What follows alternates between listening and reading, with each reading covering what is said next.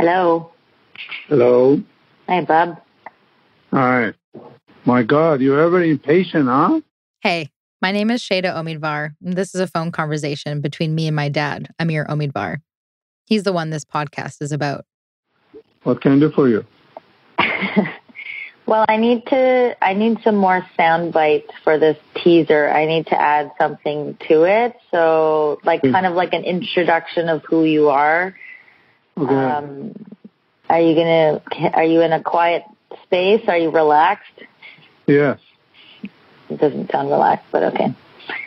Um, Over the course of this season, I'm going to help tell his story. can you say your name? Amir Omidvar. Can you say like my name is Amir Omidvar? My name is Amir Omidvar. Are you trying to give yourself a British accent? No.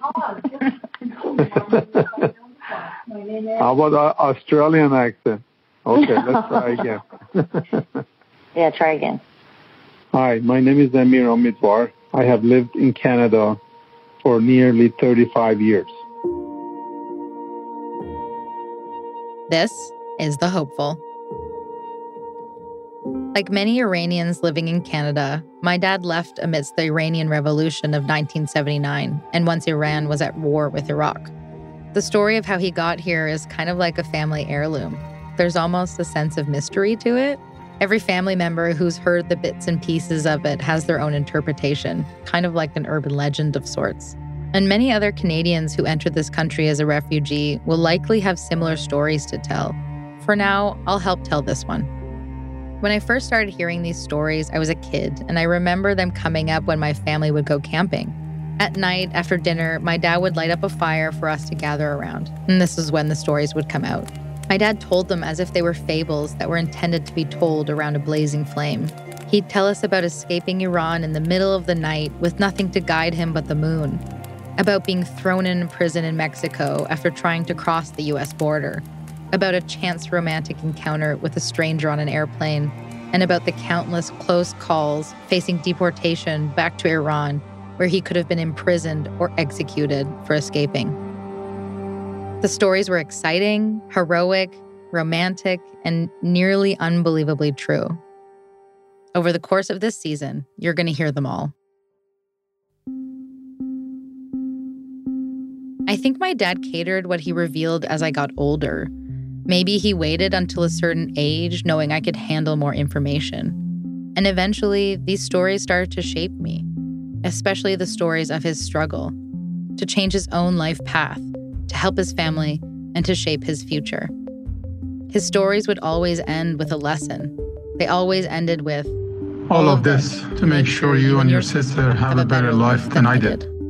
And with that, I was forever obligated to make sure my life could live up to that expectation. My life has to have meaning, not only for myself, but for the legacy that my dad has created. One of my personal mottos, although not original at all, is where there is a will, there is a way. And I believe in it so strongly because of my dad's stories. He willed himself a better life. At no point in his story did he run out of will. And with that, he kept paving a new way for himself and for his family. I'm not saying all it takes for a refugee to make it to Canada is sheer will. It's important to acknowledge a person's individual will is just one part of a much bigger equation.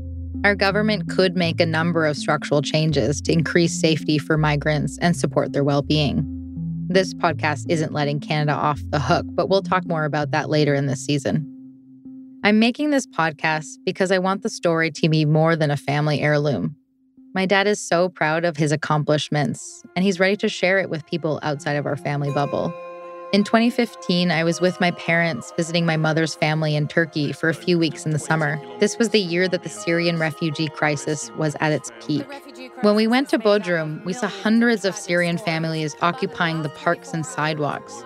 Every day, the numbers would double. I couldn't help but think of how their stories could be similar to my dad's. And I could see that he was thinking the same thing. It was an emotional summer for him because he empathized so deeply with them. We started to bring containers of food to mothers and their children to help in some small way. That winter back in Canada, Prime Minister Justin Trudeau announces they'll be accepting 25,000 Syrian refugees to come and live in our country. And the country was torn in two. There were people on the front lines signing up to be sponsors, raising money, providing legal aid, and just ready and willing to help in any way that they could. Then there were people terrified of these newcomers, asking, Will they take our jobs? Will there be more crime? Why is the government helping them when there are still so many Canadians who desperately need help too? I have concerns from Saskatchewan people about safety issues. And so we're not saying Saskatchewan doesn't want to welcome refugees or Canada shouldn't. We're saying let's not be driven by a deadline. They are effing crazy.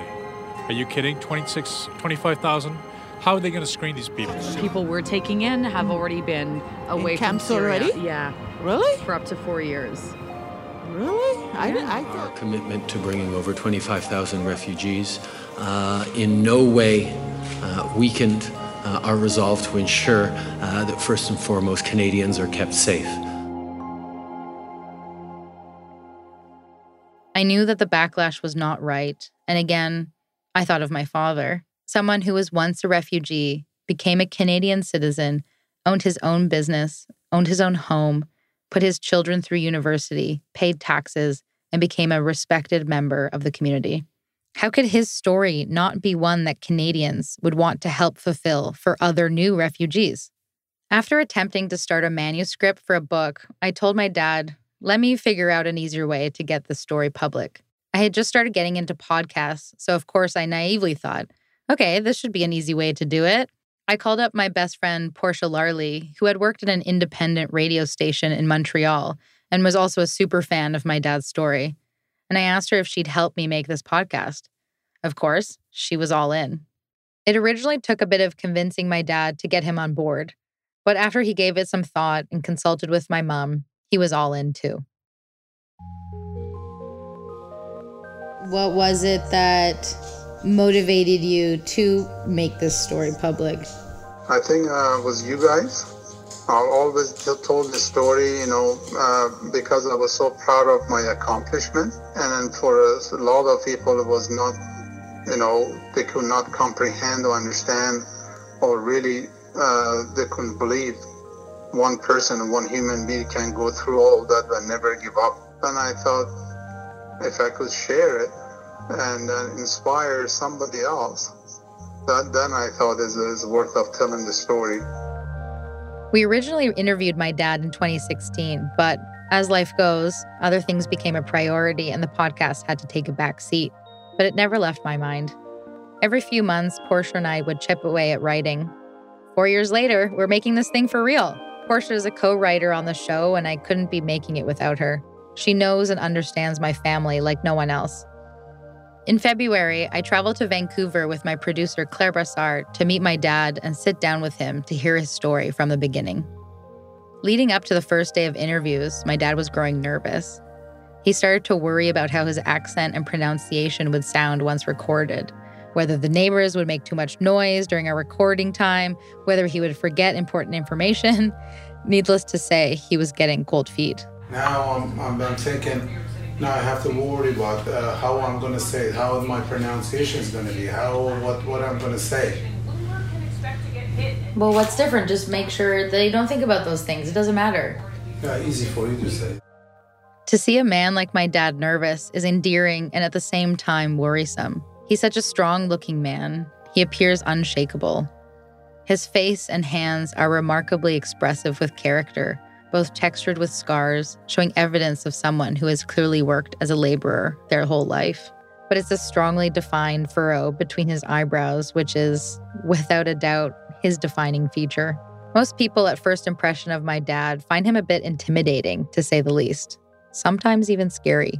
The first time I met Dai was in the airport when me and my mom landed. I was terrified. This is my cousin Mehrnaz. We're just one month apart. She moved to Canada with her mom when we were both seven.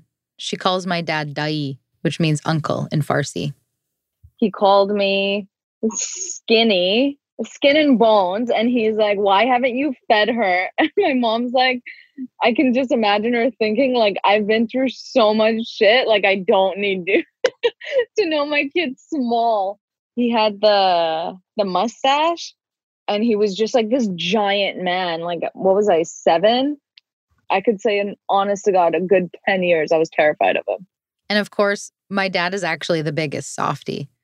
In retirement, my dad has become a huge animal lover. It's pretty endearing to see this intimidating looking man make friends with a bird on his balcony. And I don't mean like he fed it one time, I mean like actual friends. My parents spend their winters in Mexico, and my dad got stuck there during the COVID 19 pandemic. I'd call him up at least once a week to check in on him, and he'd tell me about a woodpecker that would come and visit him every day. The woodpecker would fly into the balcony and shoo away all the other birds while my dad threw breadcrumbs down for them.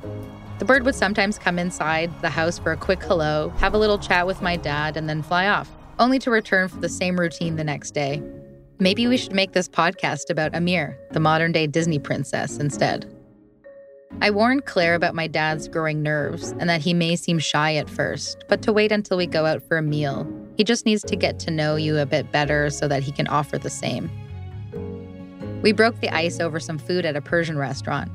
Claire impressed my dad by ordering fesenjan, a chicken stew made from ground walnuts and pomegranate molasses and Persian spices. It has a look that most non Iranians would probably hesitate to try.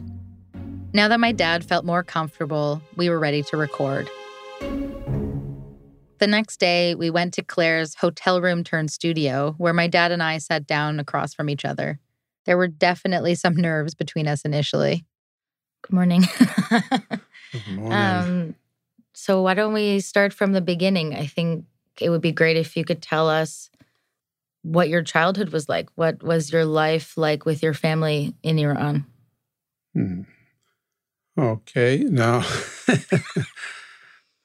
I was born in uh, in Iran, in Tehran, more specific, 1960, January 1st, 1960.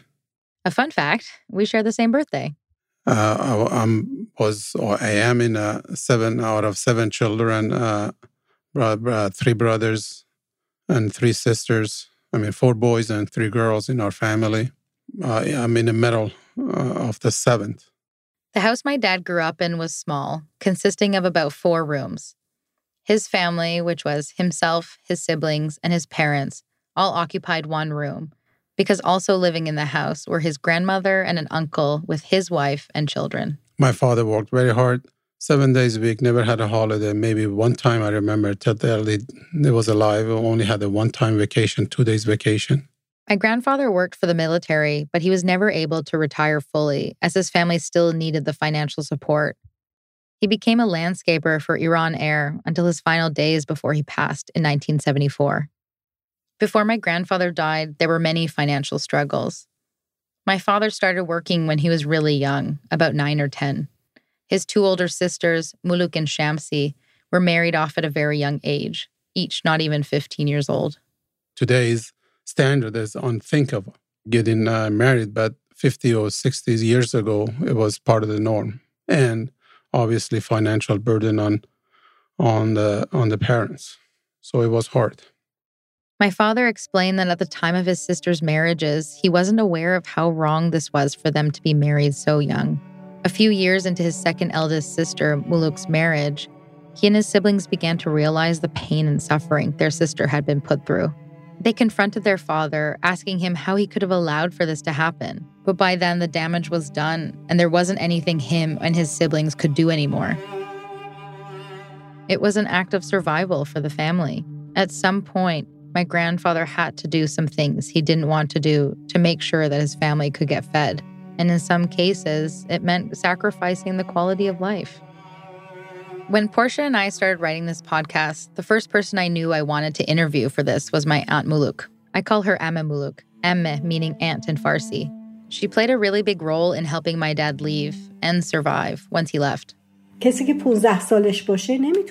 I was 15 at the time, so I couldn't understand what is good for my life. My husband was 30 at the time. I wasn't in love with my husband. Why should I lie? But I was in love with my family. Every day, going to my family was like running away from prison. And every night, it was like I'm going back to prison. My life was very hard. That's why I was emotionally attached to my family. After I gave birth to Mehrdad, My dad told me you're suffering this life. Maybe you should divorce and have an easy life. But I said, there's no way I let someone else raise my child. It should be his own father. I was 15 and a half years old when I gave birth to Mehrdad. We wouldn't know that we can leave for a couple of years to grow up and then get pregnant. It wasn't like nowadays that everyone has a phone and a computer. We didn't see any part of the world, just our family and mom and dad. As I was growing up, because of lack of financial we had in our in our family, me and my brother always worked in uh, in summertime always worked uh, like a doing the uh, selling ice cream or selling this or selling that, trying to have a pocket money. You know, other kids in in a neighborhood, for example, they go on a vacation, whatever. We didn't have that luxury, so we worked. My brother worked, I worked, uh, whatever we could get, just earn a few bucks for our pocket, so we can go uh, swimming or buy ourselves a running shoes or buy ourselves a pair of pants or whatever. My dad can only remember his father taking him and his siblings to the movies one time after they begged him. My dad says he will never forget looking over at his dad during the movie and seeing him fast asleep. My grandfather had to work so hard to make ends meet. In Iran, once you finish high school, you need to write an entrance exam to get into university, kind of like the SATs in the US. My uncle Hossein was the first to graduate but even with his good grades in school, his exam score wasn't high enough to earn him acceptance into an Iranian university. And came to my father, he says, all my friends who didn't pass the entry exam to university, they go into Europe for continuing education. And my father said, What do you need from me? Uh, my father, my brother said, I only need six months of the money to can survive so I can go there, continue education. I mean, uh, to be able to survive for six months. After that, I can get a job. And my father said, I don't have it. I don't have the money. Uh, we can go put the house on uh, as a collateral or whatever, but I don't have it. Frustrated, my uncle finds a summer job working construction in Chabahar, a free port on the coast of the Gulf of Oman and Iran's southernmost city. He figured he'd just need to work for about six months to earn himself enough money to be able to afford moving to Europe. I recall my dad telling me how upset his father was that his brother had to do this. He wished so much that he could afford to support his son. Chabahar has a hot desert climate, so in the summertime, it can reach highs of nearly 50 degrees Celsius, 122 degrees in Fahrenheit, with almost 75% humidity and nearly no rainfall. Every time there was news about the hot weather on TV, my grandfather would be pained with remorse. And in in that three months or so, one one night my father walked in from work, and then he didn't feel very good, and then he started throwing up. He throwing up blood. Right away, we took him to the hospital. They said he needs a surgery to open them up. After two days, he said, "No, it's too late. He's got a stage four or five cancer, four cancer. It was very spreaded everywhere. Within eight days, it was gone.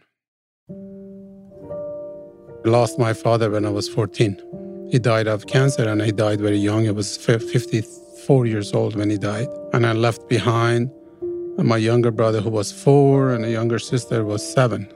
And my, and my mother had to deal with all the uh, challenges to raising us.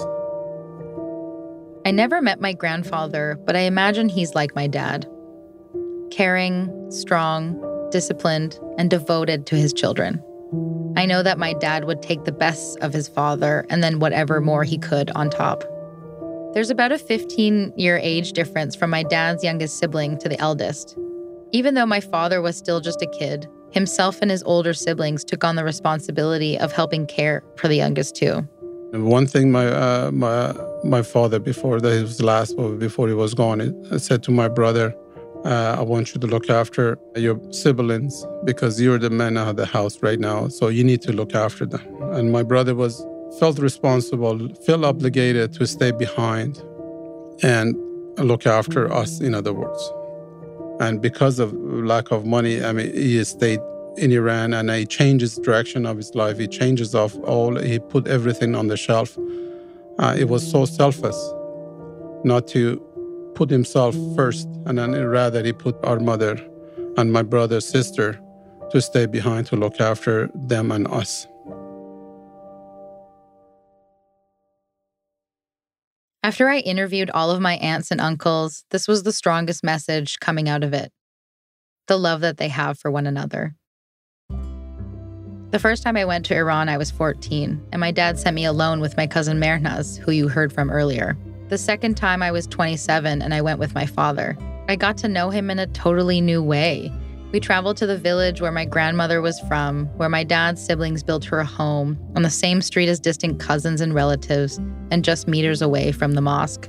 The few days that we were there, we were joined by the rest of the family who drove from Tehran. It was Nowruz, Persian New Year, which is celebrated on the spring solstice. I think there were about 30 of us between three houses. In my grandmother's house was myself and my dad, his older sister, oldest brother and his wife, his youngest brother, and a nephew who is about the same age as my youngest uncle. And of course, my grandmother. Everyone but her was sleeping in the living room and kitchen, which is all one large room. It's common in Iran to have visiting guests sleep on the floor with homemade mattresses made from layers of blankets and sheets. Every household has a closet of these mattresses set aside for times like this. When we were going to sleep, my dad and his family were chatting to each other from their beds. They giggled like kids, making jokes and bantering until 2 a.m., as if we were having a big sleepover. That memory is so precious to me. My dad, so childlike and so in love with his family. I never doubted that love, but to be a part of that moment was something else. They're each other's soulmates. At the core of this love is without a doubt my grandmother, Mamanjun, as her grandchildren call her, which means dear mother in Farsi.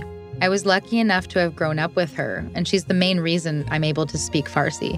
She's the reason I even exist because she convinced my dad to marry my mother. My dad and his siblings were incredibly devoted to her, as if she was their religion. Everyone in our family was a divine matriarch. She died in January of this year at 92 years old in Natanz, Iran, where she was originally born. Nearly 600 people attended her funeral to pay respects and to say goodbye to our Mamanjun. So, introduction about my mother: seven children, four four sons, three daughters. Three daughters are the angel of her. She's supported her to the last minute. She was so truly special one of her specialty was her smile. And positive was nothing bad or negative for her. Anything you show her, anything you tell her, beautiful. She never saw anything negative in, in that matter. She gets when uh, the time came, uh, like do the laundry or do the washing the clothing, my mother used to break the ice in the pond and do the, our, our uh, washing our washing our clothes. Years later, she developed the uh, arthritis. So from the pain, she uh, she cried all night long and all that. And my father felt so bad. He went uh, bought a washing machine uh, for her on the installment. This story about my grandmother is one of the first that I remember my dad telling me as a kid. I love my grandmother's hands. As a kid and into adulthood, until the last time I saw her before she died, I loved to hold them. Her skin was so soft, wrinkled with age, and her knuckles enlarged from arthritis. I would hold her hands, look at them, and think of her washing her children's clothes in a frozen pond. How can you not be humbled by such a story? Now, whenever I meet new people or I'm zoning out in a public place, just people watching, I look at their hands because I know that they can carry stories. It's like I can see if someone has experienced struggle or hard work. There's a sense of integrity to having weathered hands. As a child, my father dreamt of moving to America. It all started when a friend of my dad's from the neighborhood returned to Iran after spending time in the US to study to become a commercial pilot. My dad was about 12 years old at the time. The neighborhood held a party to celebrate his return.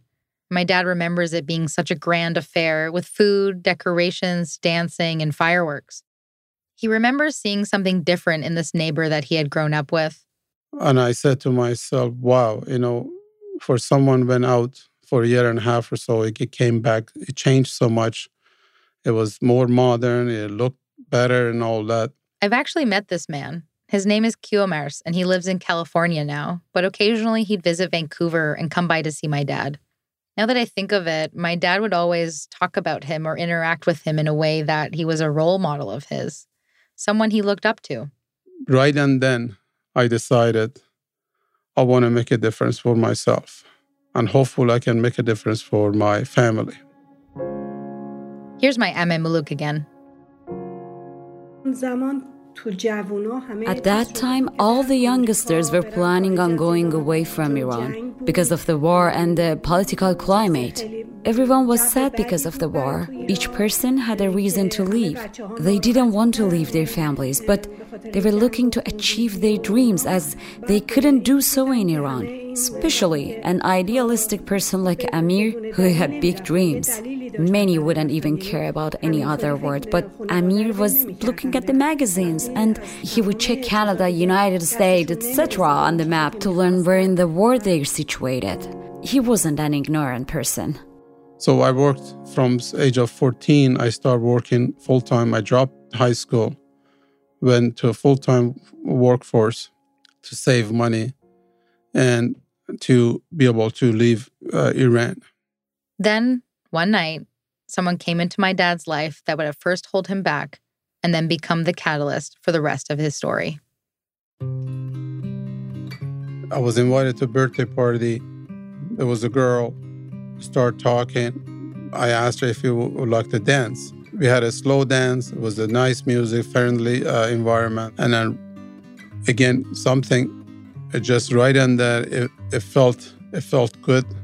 And then we start dating and I start uh, going out together. I was almost 15 years old. She was 13 or uh, 14 years old. And we start dating. And this relationship got stronger and stronger and stronger over, over the years. I want to mention that my dad was so bashful while telling this story. Maybe he was trying to keep it PG for my sake. He also never mentions her name. I'm not sure why, but he's always told the story about her like that. Even though I have learned her name since, I think I'll continue the tradition of keeping her nameless. While everything was going well with his girlfriend, my dad still thought about leaving Iran. In Iran, every boy must complete military training when they turn 18. Today, the term is 24 months. There are some exceptions to the rule to either delay or avoid attending altogether. For example, if you attend university, you can delay your military service until you're finished. This may be a big reason a lot of Iranians have PhDs. As soon as he finished his military training, he was on to the next step in his plan to leave Iran. The very, very next day, I went to passport office. I applied for my passport. I went picked her up from school and she asked, What is this application is for? I said, This is a passport. And she threatened me if I leave Iran, she will get married right away, or because she she was there was a taker for her to get married right away. So loving her so much, caring about her so much, I just tear the application apart and I throw it in the garbage. And I said, No, I'll stay. So then went on for a year or so, but I never stopped thinking about leaving Iran. At this point in his life, my dad was doing pretty well. He was working as a mechanic, making really good money, and was able to save up enough to open up his own bike shop and keep some aside for his dream of moving to the US. Everything was feeling really good, and he hoped that this would impress his girlfriend's family. Surely enough, they did notice and suspected he would soon ask them for her hand in marriage. But they had other plans till today, I don't know what happened or what reason. They said, no, we will not uh, give the, our daughter to you. There is no such a way because you're not good enough, you're not educated enough, you, you don't make financially, you're not uh, good enough to support her or yourself or for future kids and all that. So, no. Five years into the relationship, five years uh, committed to that relationship, she uh, just came ice cold, never answer my, any of my calls or go or whatever. Nothing. So I was devastated. So we had few years into the war. I finished my military. I got my passport. And unfortunately, the, the, the border were closed. They shut down all the borders. Nobody was allowed to go unless they had permission to leave the country. تو اون مقطع هیچ کدوم از توی we tried to stop him as no one in the family at the time has left the country. There was no internet or TV for people to learn what is going on in another country. Each person only knew what is happening in their own family. No one would know what is out there and how others lived. Everyone was partially satisfied from their life until the war has started and life became harder for everyone. I decided towards the end that's time to go, time to leave. This season on The Hopeful. Since the border was closed, the alternative was to escape. I just went there and locked myself inside and screamed so loud. That's the reality. That he's gone, and I thought I'd never ever be able to see him again. The guy who spoke a bit the Farsi he said, You have some money? I said, Yeah, I have some money. He said, Offer him some money. He sure is one brave fellow taking on a big venture such as that. I just sat in the corner. I was terrified. I was scared and I was terrified. And I said to myself, Oh my God, no one knows where I am. No one knows where I'm going. They would always talk about their struggles, but they never would say, like, oh, like, I wish I did this differently, or like, blah, blah, blah, blah. It was always like, okay, now what's next? I was already a mom, and I just saw a very lost, sad child that had had to leave his family behind because of circumstances. The other countries, they put me in jail. They made me hungry. They beat me. But this country opened the door. I said, I am not going to betray the trust. I am not going to backstab him. I'm going to stay good and be a good citizen and a role model citizen for myself and have an impression for other people. The Hopeful is part of the Frequency Podcast Network. Written and created by myself and Portia Larley. It's produced by Claire Brassard. Sound mixing by Ryan Clark. Our research assistant is Deepak Bidwai.